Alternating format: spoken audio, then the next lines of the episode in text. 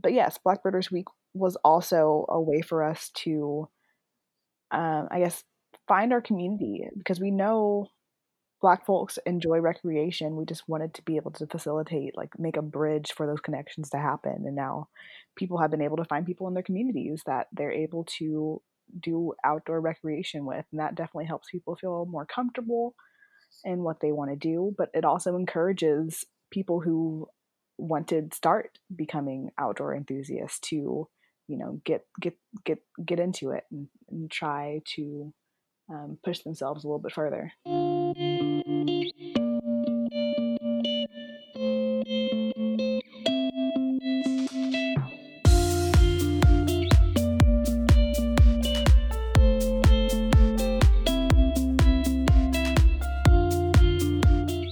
Welcome to another episode of Animalia, where we bring wildlife conservation, climate change, and social justice together to help people connect the dots and get involved. Today on Animalia, we are here with Danielle and Chelsea, who are both members of Black AF in STEM and co founders of Blackbirders Week. Danielle and Chelsea, thanks for joining today. Yeah, thanks for having us. Thank you so much for having us on. Since blackbirding is kind of woven through so much of what you do and the things we're going to talk about, I wanted to start by just asking you both what blackbirding represents to you. Sure, I'll go ahead and take a stab at it. Um, so, blackbirding, I mean, it's it's basically birding, but I guess as a black person, um, we have some other things that we have to think about um, aside from like I guess non-black people when you go out into nature. Um, usually, the perceptions that other people have of us um, and how we can best stay safe in case you know some situation goes awry. Um, but as far as like blackbirding, it's just a recreation. It's it's a way for me to be able to um, just have a nice de-stressing moment, and it's a nice way for me to connect with nature. Yeah, I'm gonna have to agree with Danielle. Um, it is a lot about connecting with nature, and um, for for me, it's important that people know that Black people also do activities like that because um, one of the the things that people tend to say is that oh black people don't like going birding. There aren't any people black people who go birding. And we do and um, it's the same experience for us that would be for anybody else. And um, going outside and being able to to bird watch and have that moment in nature is it's really important to me. It's really grounding I want to pause and let you know about Animalia's latest limited run collaboration, which we did with Black AF in STEM. It's an awesome long sleeve tee, perfect for the fall, to celebrate Black Birders Week. 65% of proceeds from this tee are going to Black AF in STEM. So you're supporting a great cause while rocking a great tee, which comes in both heather gray and indigo blue. The tees were designed by Chelsea Connor from Black AF in STEM. So let's hear her talk about them. Um, yeah. So, uh, for the the shirt to commemorate Blackbirders Week, um, we did a design with three blackbirds on the front of the shirt and um, hashtag BAFIS, which is Black AF in STEM. Um, and there are some black feathers uh, down the sleeve as well. And on the back of the shirt, it's just um, a quick fact about blackbirds and how um, amazing they are to look at um, we recognize that not just blackbirders, blackbirds as well themselves are um, discriminated against compared to um, other birds with lighter colors or more vibrant colors. Um, when in fact blackbirds are just as interesting and amazing as they are, if not more in some cases. Um, so we definitely wanted to to highlight that um, in addition to like making that connection to black birders. So that's what um, we hope that this shirt is going to um, commemorate and and put out there, and uh, really hope that you like it. The tees are available at www.iloveanimalia.com. That's www.iloveanimalia.com. Just open the Shop tab and find the Black AF in STEM Animalia collab. All podcast listeners get 10% off. Just use the code PODCAST, that's P O D C A S T, in the checkout. Now, back to our show. So, what stage did you both fall in love with the outdoors? What, what stage in life? How old, if any, if you can remember that? So I fell in love with the outdoors. I mean, it was pretty innate. Like it's it's a day one type of thing for me. Uh, my parents were telling me that you know I was like a two year old. I was picking up like the bugs in the house and taking them outside for everybody and catching lizards and um, so it it's been instilled in me. I don't know. I just have always been that person. For me, it's like I'm I'm um, from the Commonwealth of Dominica. That's in the an island in the Caribbean. And um, growing up there, uh, like we have such an amazing range of flora and fauna. Um, like just growing up, seeing everything around me, I've just always been interested in it. Um, like we'd find snakes. Um, one of my neighbors had killed a snake, and I like I was like, I want to see what it looks like, so I'm gonna go over there and touch it. so just I've just always been the one to to have that curiosity. Hearing you both say that, you know, it's a great reminder of how similar we all are. I think it was you, Chelsea, that said this at the top. Um, but that we all have this capacity for an equal form of love of nature, of the outdoors, of the natural world. Uh, it's where we all stem from. What was it about your family or your upbringing that instilled or incited or was a catalyst for that love of nature? You know, was it a particular parent or other family member or sibling? Um, none of the above. Just curious. As far as my immediate family, um, none of them have like the same connection to nature that I do, but I definitely was facilitated by my grandparents. They have about like a 13, 14 acre farm, and I would spend a lot of summers out there like helping them out and also exploring. So, um, a lot of my love and understanding and desire to understand um, what's going on in nature comes from spending time with my grandparents. For me, like my brother, um, well, my entire family, like always encouraged my curiosity, um, but also like my brother and I would have like a lot of questions about things. I'd find cool things and I'd like come back and like, hey, look at what I found.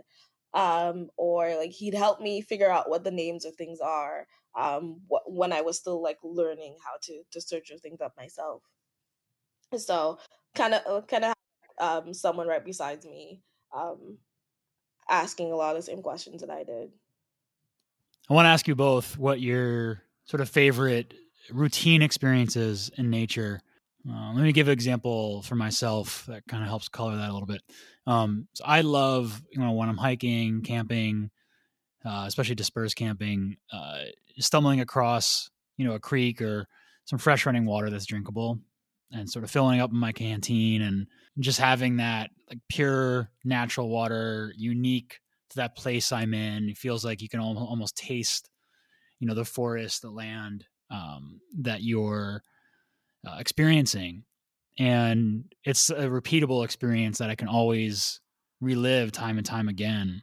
I'm just curious, like what, you know, what that equivalent is for, for you both. And, and, you know, what's the one thing that kind of stands out in your mind about your, your love of outdoor experiences? I really love the feeling of being in the Texas Hill Country because that's where I grew up and seeing like these limestone structures and these trees that are barely hanging on to like the sides of these canyon walls and these nice gently rolling hills and it's it's just a really ni- nice thing to be able to see over the tops of pretty much and it's such an expansive area and you can see it's, it, it literally is like a georgia o'keeffe painting and the clouds are really picturesque and you can see their shadows on the landscape and there's sunlight shining through it and the trees are always green and that's that's just a, a moment for me that just really ties it all together and it's just like oh this is just such an amazing place to be and such an amazing feeling to have to be able to enjoy nature like this i like uh, there's a trail that i like doing back home goes up into uh well it's the the trail starts off in cloud forest but you do go up a bit higher into it um, you get a really good view of the lake. So getting to the top and getting the, the view of that lake, um, or just doing like um, a regular hike uh, that has a river uh somewhere along the path and getting to to stop and like put my feet in or just like sit next to it. So there's been such a long standing systemic problem with racism in this country that hopefully is painfully obvious um, to everybody at this point. But I want to, for our listeners, to talk specifically about the outdoor space and and help people understand the unique challenges. Well, some are unique, like to the outdoor space. Some are, you know, uh, repetitive of the the discrimination and racism Black people feel in other other parts of of day to day life. But talking specifically about the outdoor space um, and you know what those different challenges are. You know, one hand we have the issue that black people are just too often not made to feel welcome. They're looked at with suspicion as intruders in public lands and you know, this is very similar to police looking at black people first as suspects or a convenience store clerk looking at a black person, you know, uh, if you know, look for a shoplifting crime they didn't yet commit. Um, so that that's one of the things that you know definitely stands out. I think there's another issue around just the fact that a lot of outdoor activities, um, experiences, products are marketed primarily to white Americans. Um, you know, from what I can tell, a lot of the the big brands and you know commercials out there are are marketing to one aspect of society, um, and then and that that seems pretty obvious. Then then there's the issue of space segregation, the fact that you know a lot of the black community in this country has been pushed into you know dense urban areas um, where there's not as much nature accessible, and you know of course not everyone is dealing with that, but uh, that's more common um, for Black Americans than it is for for white Americans. Um, so just you know, getting out in nature and discovering nature just requires more work. There's also, I think, a factor of a lack of access to property ownership and land governance. And then the other one that stands out to me is sort of lack of visibility of of role models in this space. Yeah, that list is definitely a good start. And another couple things that I want to add on to it is um, I, experience of colorism. Um, some people might avoid being in the sun for extended periods of time because they become darker, and there's things associated with that as well. Um, so that that's a limit for people to want to enjoy outdoor recreation. And I guess more of a, a deeper idea is um, diagnoses of like if a tick bite happens and you have a, a mark on you that looks like you got bit by a tick and you're not sure if you have like potential Lyme disease or something. A lot of dark skin has not been photographed with those symptoms. So um, that's that's pretty discouraging too. That if you know something happens to us in the outdoors, we might not be treated the best way that we can or believed um, when we're trying to tell what what has happened. I just want to say real quick on Instagram, um, the account Brown Skin Matters has been trying to curate pictures of um, brown skin with different skin conditions or bites, so that um, we'll we'll be better able to recognize it when it happens to us. And having things like that is it's super important. Um, you think that you know when you you google like what does this bite look like? Then you know you get an array of different like skin colors with x bite on it or whatever skin condition. But no when you look it up you get um pictures of like different shades of white skin but not different shades of brown skin and that's that's a really difficult thing to to look at. Like i had an allergic reaction once and i didn't realize i was having an allergic reaction because i just thought that my arm was itchy and i didn't realize like what hives would look like on my skin. Um, the the danger the danger goes further than just like um, you know not being able to recognize like a bite or um, a rash or something like that. It's also like people who uh, feel the need to like get into your personal space and ask you what are you doing out here like you don't belong here and they want to know why you feel like you do You know, I'm glad you. I'm so glad you brought up the skin example because, you know, again, like I'm in the process myself. Just being totally frank with you both, and we've talked about this of you know continuing to learn, to be more aware, to be more inclusive. We all, especially in the white community, should be striving. We should also consider ourselves in the process. Um, we're all starting from different different points, of course, but we all should strive to do more and more. And so this is a great example for me of something I've never thought about. And, you know, I haven't had to think about it, frankly. Um, and that's a privilege that I have because, yeah, when I look up a tick bite, I get tons of images, thousands of images of examples of what that looks like on my skin. And just for context, like I've actually had Lyme disease in my life. Um, so I have been bit by a deer tick and I was fortunate enough to catch it early on. And in large part, you know, kind of as you're saying, it's because I, you know, was able to to to do so in an easy way on the internet. So, you know, had I, had I not been able to recognize it so quickly, who knows, sort of what you know what what would have happened. Um, so yeah, it's a it's a great example, and you know, I'm I'm, I'm so glad uh, I'm glad you mentioned it. And that's a that's a new you know kind of learning thing for me, and that's exactly you know why I love having these conversations because I also grow and learn, you know, uh, you know, with the, with everyone. And as you said, Chelsea, as a black person, you know, and you're putting your safety on the line just from the other people that are going to suspect you and sort of assume you're somewhere you shouldn't be, and it's it's incredibly unfair and it's something yeah it's something we have we have to change and that goes all of us um, whether even if we're you know not not acting that way, we see it. You know, we you know by not saying something up and not speaking when it is happening, you're you're enabling it. So it's something we all we all got to stand up against. Now, on the other side of that, I want to want to ask you both, and and and please, if if sharing anything of this nature is triggering or traumatic at all, we can totally skip it. But in the event you do want to share, I want to give you space to do so. But um, you know, is there a moment that stands out when you were outdoors in nature doing some of your conservation work, um, birding, where you were reminded of the color of your skin and you're reminded of, you know, that things are different in, you know, a completely unfair way uh, for you. And, you know, maybe you felt marginalized or threatened or unwanted.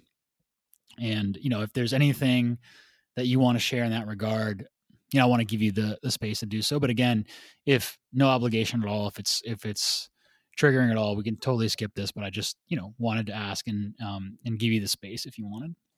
I'll share a more recent um, experience that I had. It was in um, I was I was birding in the botanical gardens um, in San Antonio. Um, I think this was like right before Blackbirders Week too, um, and I saw another group of people birding in the same area that I was. And I was super interested, like, oh, cool, they're birding. I wonder what they're going, what they're looking at, what they're seeing. So I approached this group. I mean, I'm wearing like my bird gear. I have boots on. I have like binoculars that are, I mean, pretty obvious.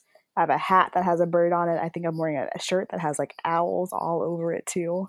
And I walk up to this group. I'm like, "Hey, um, what are you looking at? I'm really interested in like you know, possibly what birds you've seen today. And they turn around, they look at me, they look at each other, and then they turn back around without saying anything to me at all. I'm just like, this is weird. Like, do they not get it? Like, I'm part, I'm part of the same team. Like, I'm, I'm Team Bird, just like you. So I like ask them again, and it happens again. They look at me and they're just like, they, the way they're looking at me seems like they don't want me there. They don't expect me to even be interested in what they're interested in. Um, and eventually, some ladies like, "Oh, we're looking at a gray catbird," and I'm just like, uh, "Okay, cool." Eh, but by the time they told me what they were looking at, I had completely lost interest, and completely was like, "I'm gonna just do my own thing." I know. I know I'll see some better birds. I, I was just trying to be nice and have a conversation with fellow birders. But moments like that, it's just like, what's going on? What's what's the deal, y'all? I think I caught up with them later on that day, and some of the men that were in the group were like questioning me about like the birds I've seen and like trying to make sure I saw what I really saw. And it's just like, all right, y'all, I don't, I don't need to be here. It's I know birds. I don't have to prove that I know birds. Well, I'm sorry you went through that, Danielle.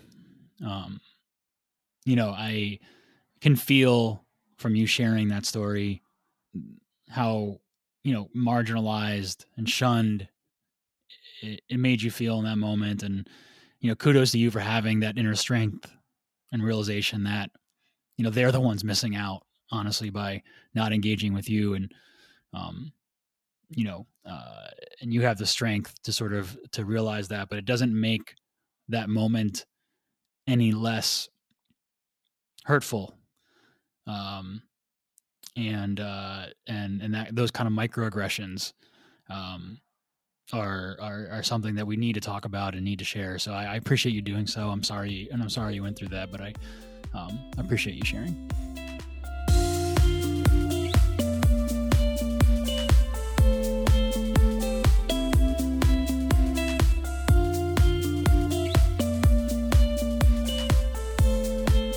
So let's talk about birding. I actually have a lot of questions about birding just because I've never done it. Um, you know, I think you both have gotten to know me a little bit uh, in the in the course of doing our collab together, and my uh, intense love of nature, um, and uh, non-human life. Um, but uh, but yeah, I've, I've never I've never done birding, and um, and so I'm I'm, I'm eager to, to to ask you both, and I'm sure many of our listeners haven't had haven't had a chance to do it as well. Um, so can you share a little more about birding? You say that you've never gone birding, but you've you've you possibly, you know, like inactively birded, which like that's that's one of my favorite things about birding is it can happen anywhere and anytime. You don't have to like set a specific side time aside to be like, I'm going birding from three to four and that's my birding time and only am I birding then. Like you can do birding through your window, um, while you're driving, um, virtually you can watch webcams and bird that way like there's so many different ways that people can do birding. And yeah i think that's really encouraging and really inclusive and exciting.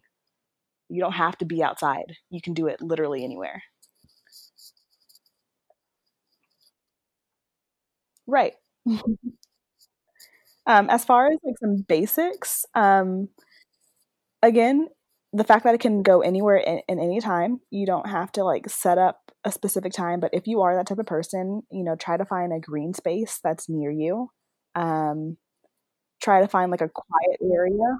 Yes cemeteries are definitely one of my favorite places to go birding especially now um, since you know parks are often a little more crowded than i feel comfortable being around. Um, so cemeteries especially the ones that have really nice big established trees are really they're basically parks. And in fact our our nation's parks were inspired by cemeteries. So um, just you know bring it back bring it back to the history of the united states and go go birding in a cemetery. It's a really nice tranquil peaceful super quiet getaway zone to go watching birds. You, you don't have to have binoculars. I would just say bring comfortable clothes bring a friend uh, and some water and some snacks. Curious, what's the longest you've gone birding for in terms of consecutive hours? Okay, so I went birding with uh, Jeffrey Ward in it, it was over a year ago, so it's last May, and we were birding for like eight hours straight, maybe nine. I don't know, and that's not including like travel time. That was just like we woke up at like five in the morning, and then did not leave until like nighttime. So some serious hours put in. I try not to stay out too long in this Texas heat, but uh, probably like two and a half hours. There's a trail near my um, apartment. There's a stream and everything that um, ducks and egrets like to to chill at. Um, I just like I can take the trail down to the park and then back to my apartment. So I just kind of like take my time. So I want to segue that into the work you both did with Black Birders Week, and I think we unfortunately need to start for our listeners just to recap the incident that happened in Central Park because uh, that was an inciting incident um, for creating Black Birders Week, as we'll talk about in a second.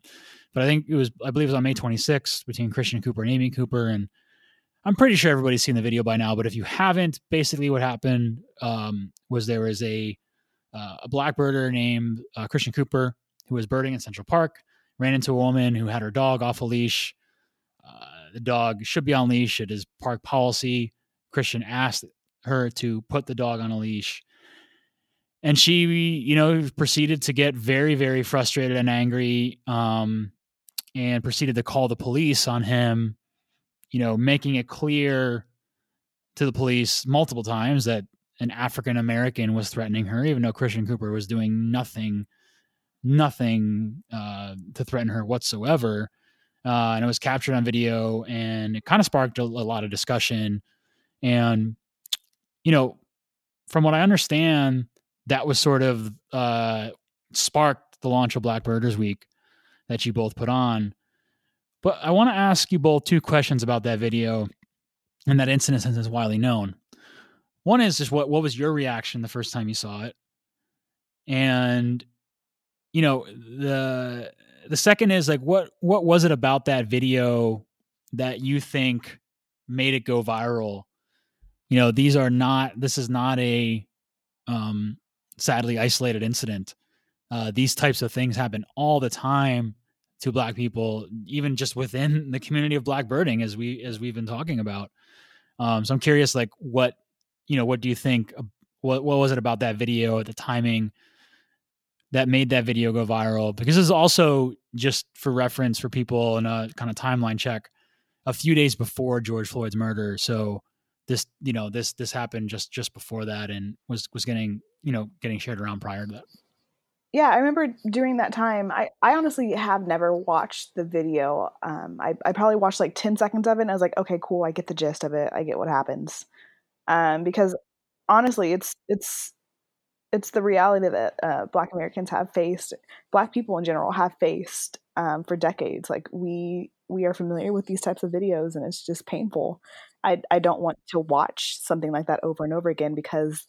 Uh, unfortunately, I can see myself in those videos. I can see people that I know in those videos. Um, like that event easily could have happened to anybody I know, and it could have happened to me as well seeing it like it did make me angry, but it was also like, oh, this again, which is also a really like draining feeling that I have to be like, oh, this is happening again. It shouldn't be normal. It shouldn't be commonplace enough that I'm like, oh, that again. And that I can like piece together what happens before I even see the rest of the video. I'm not really sure why the video picked up so much, I guess, attention. Um, it might have been attributed to the fact that we were pretty early on in the pandemic still, I guess, and folks were mm-hmm. still everybody's at home watching it. Right. Um, that's that's why I think this. Also, it wasn't graphic. True. Like no, nobody had to watch anything graphic happen, so everybody could comfortably watch it and be like, "Oh my god, this is what happens to." To black people that's terrible. Yeah it was absolutely um, as a result of what happened to christian cooper. Um, but it was also a form of protest again for all the other black lives who have either been placed at risk or lost uh, because of racism and because of police brutality.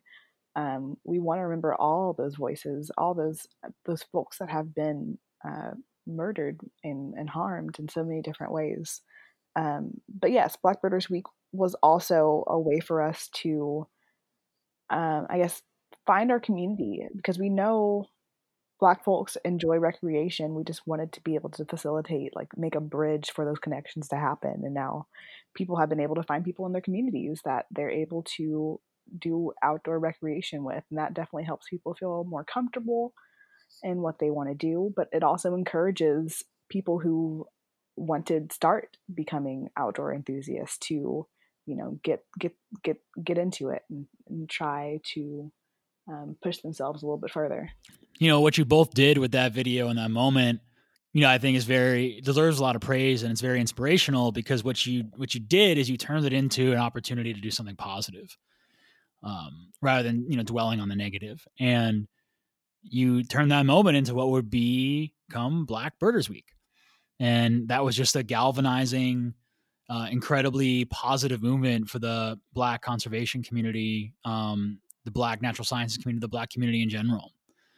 So tell me, you know, a bit more about how Black Birders Week was formed, um, and you know what those kind of early days were like. You know, going from you know this video and this moment in time into what would become you know very quickly thereafter because it was just a matter of days you put this together uh black birders week i believe it was five correct five different theme days um uh five consecutive virtual event days is that is that correct Um, yes, five formal days.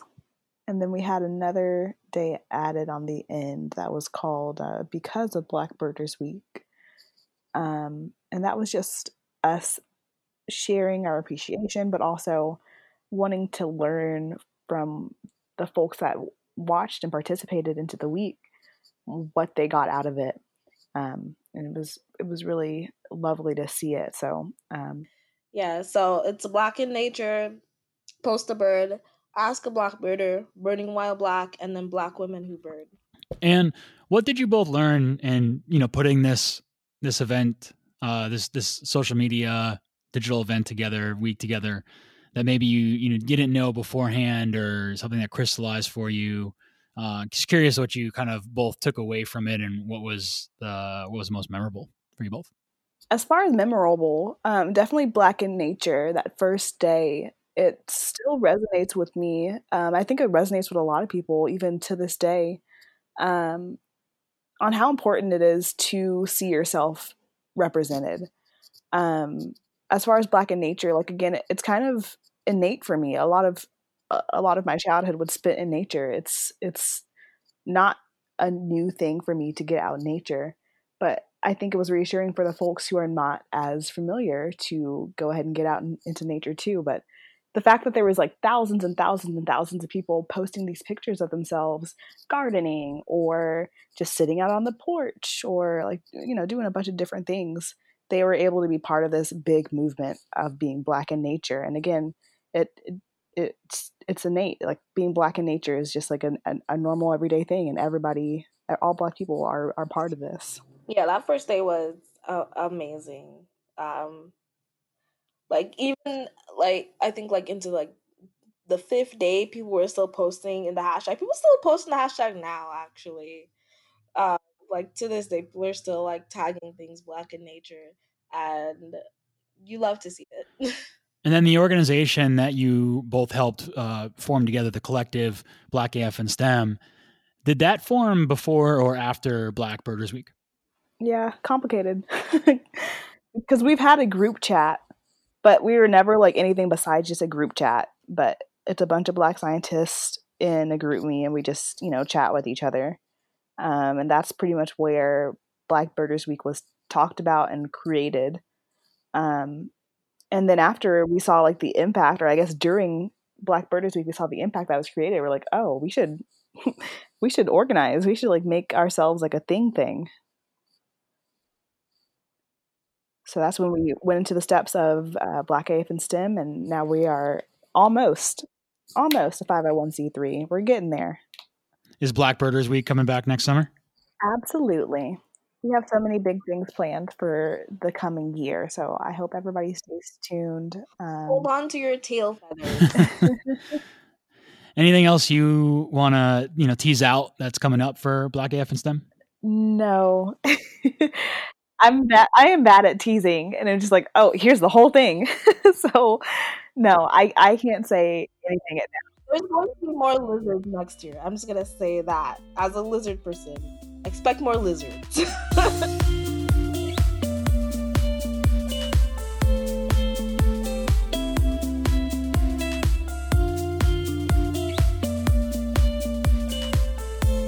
I want to talk a little bit about the lack of representation and inclusion for Black, Indigenous people of color in conservation, environmental work, just just generally, and just ask you both. You know, what? How do we fix that?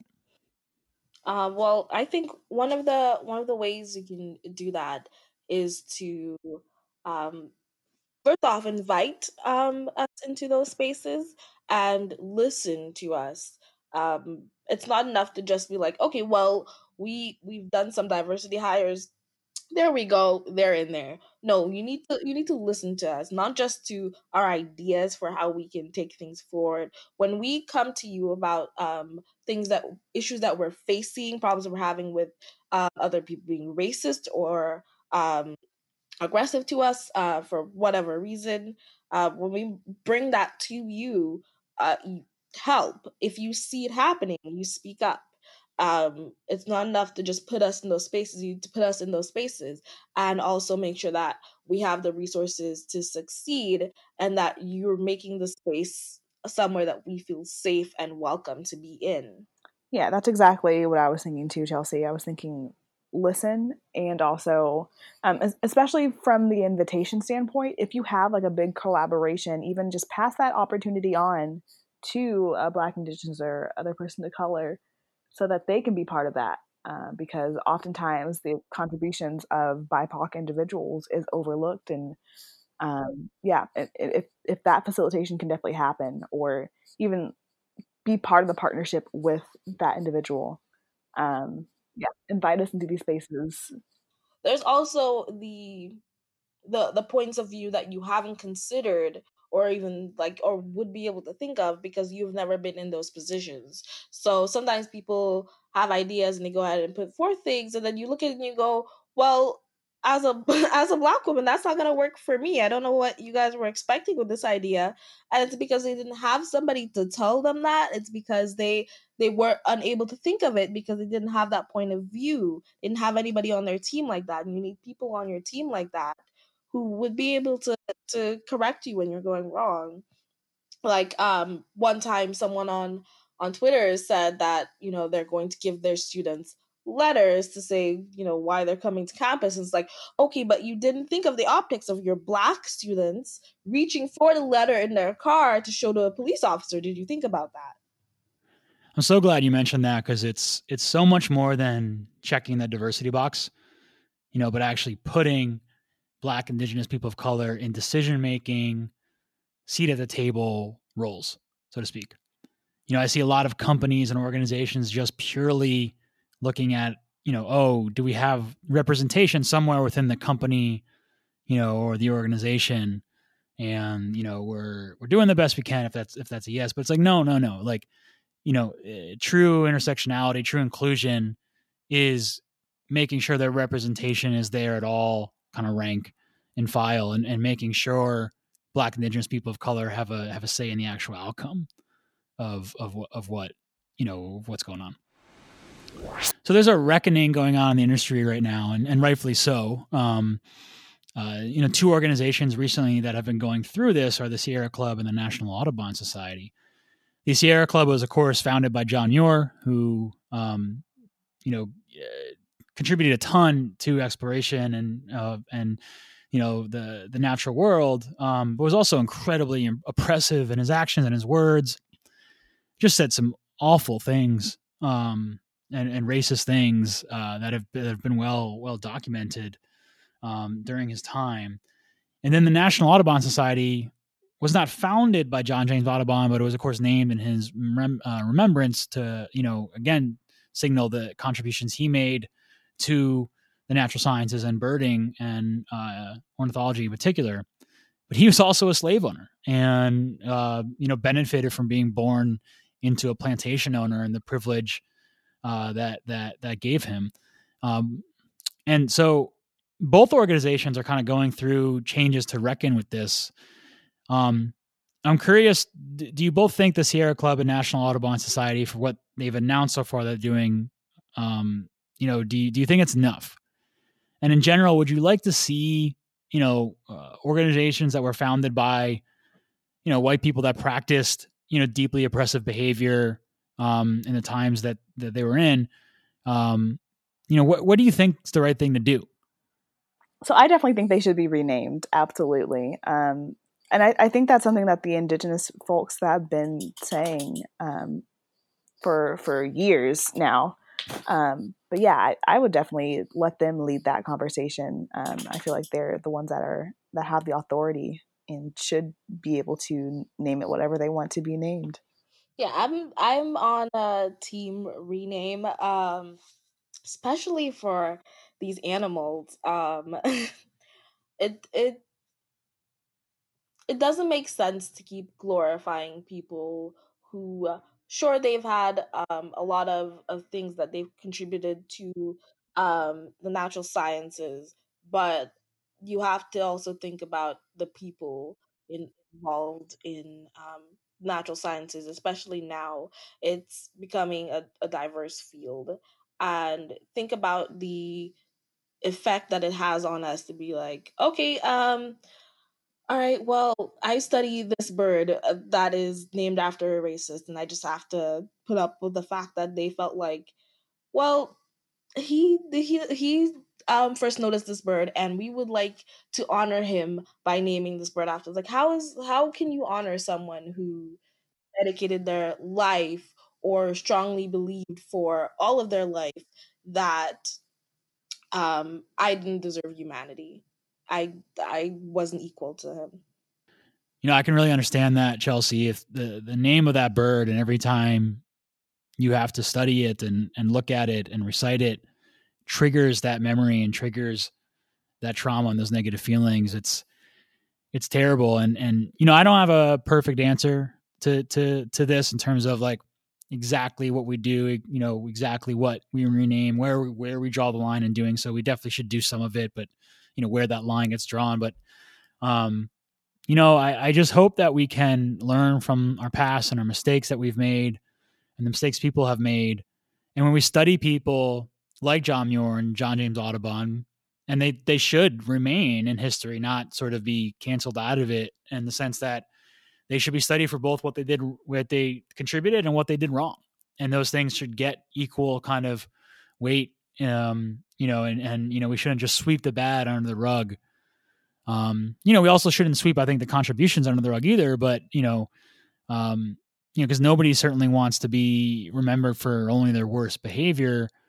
But you know, we we we need to talk. We need to we need to study them and look at them holistically for for for what they did. Um, and you know, for me, if if that ends up like us renaming organizations, certain species, if that's where the you know um, the the Black Indigenous people of color community want to take it in conjunction with the broader scientific community, um, you know, I'm certainly fully on board with it. Um, uh, if that you know, and that, that hopefully there's a the process for doing so.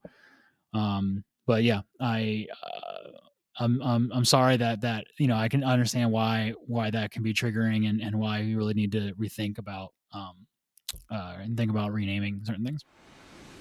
I want to ask you both about role models for yourselves.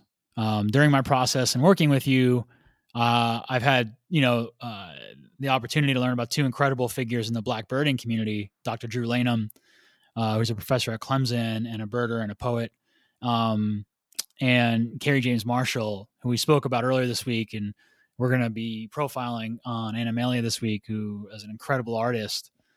Um, uh, his recent work was about uh, black and part black or uh, birds of color, and you know, watching some of his interviews, I, have learned a ton. Um, I'm curious for you both. Um, you know, who are the figures in the black conservation or natural sciences community that stand out to you as role models?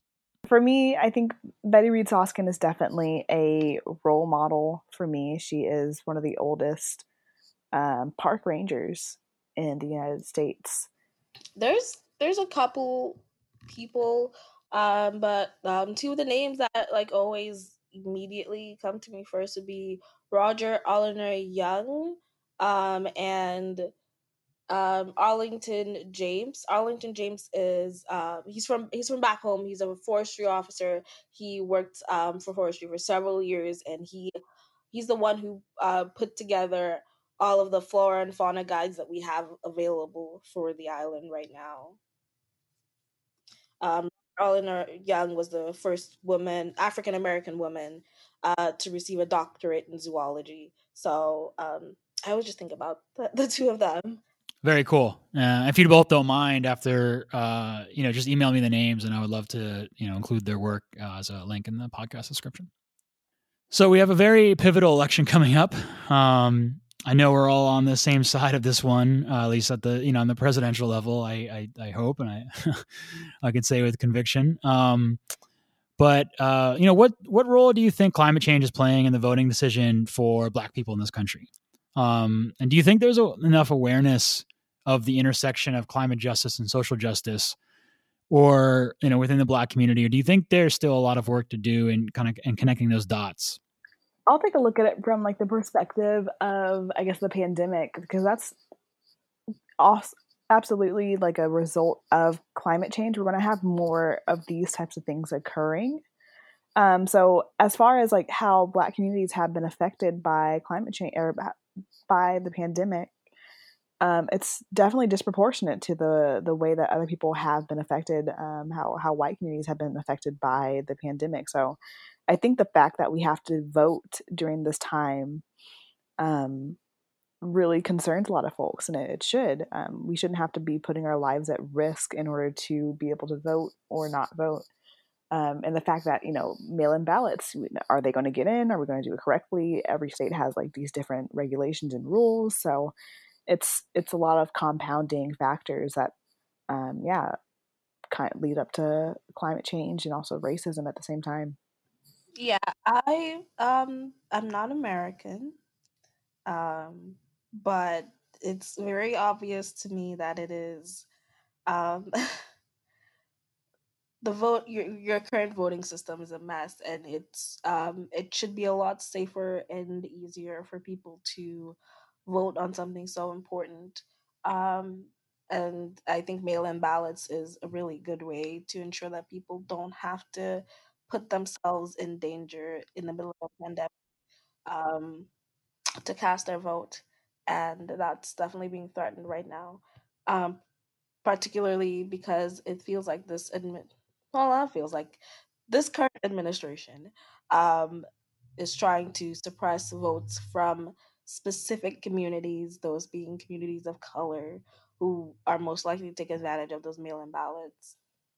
So um, there's definitely an important uh, intersect there, and I I feel like for a country that talks a lot about democracy and freedom, um, America isn't doing enough to protect that.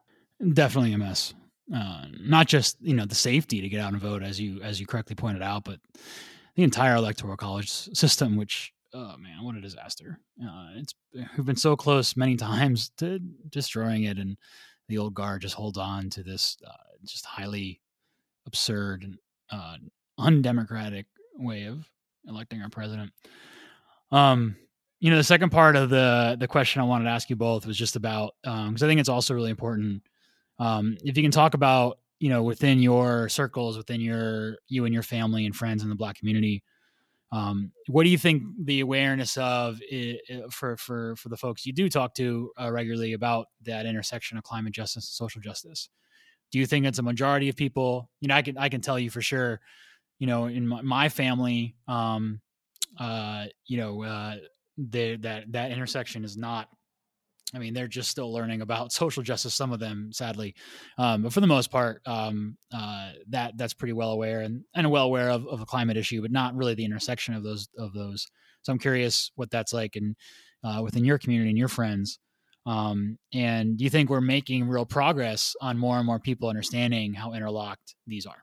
I think I think steps are being made. I, I definitely think it it is being more aware. Even like people being more aware of like climate change and the effects of it. Um, I think people are becoming more understanding about it. And yes, especially in black communities, like people have been realizing and probably are realizing more and more every day, like, oh, these things are interrelated. So yeah, it's it's it's happening slowly but surely. Yeah, I'm I'm gonna agree with Danielle on that one. Thanks for listening to another episode of Animalia. You can visit our merch store at www.iloveanimalia.com for awesome, fully sustainable wildlife gear. Use the code PODCAST, that's P O D C A S T, for 10% off. Also, subscribe to our weekly newsletter, where we share news and positive developments in conservation and climate work. Thank you. Till next time.